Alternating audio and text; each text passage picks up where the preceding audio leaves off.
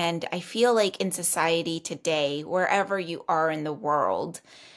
we are so ingrained to just go, go, go, do, do, do, go to work, come back, do the same thing every single day. We don't put enough emphasis on actually being outside and connecting with Mother Earth, talking to the plants, talking to the trees, smelling the roses, if you will. And so I started just by simply doing that,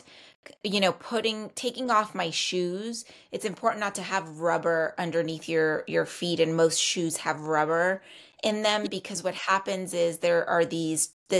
charges that come up from Mother Earth that allow you to ground and allow you to connect. And so by putting your bare feet, even if you have socks on, your bare feet on grass or dirt,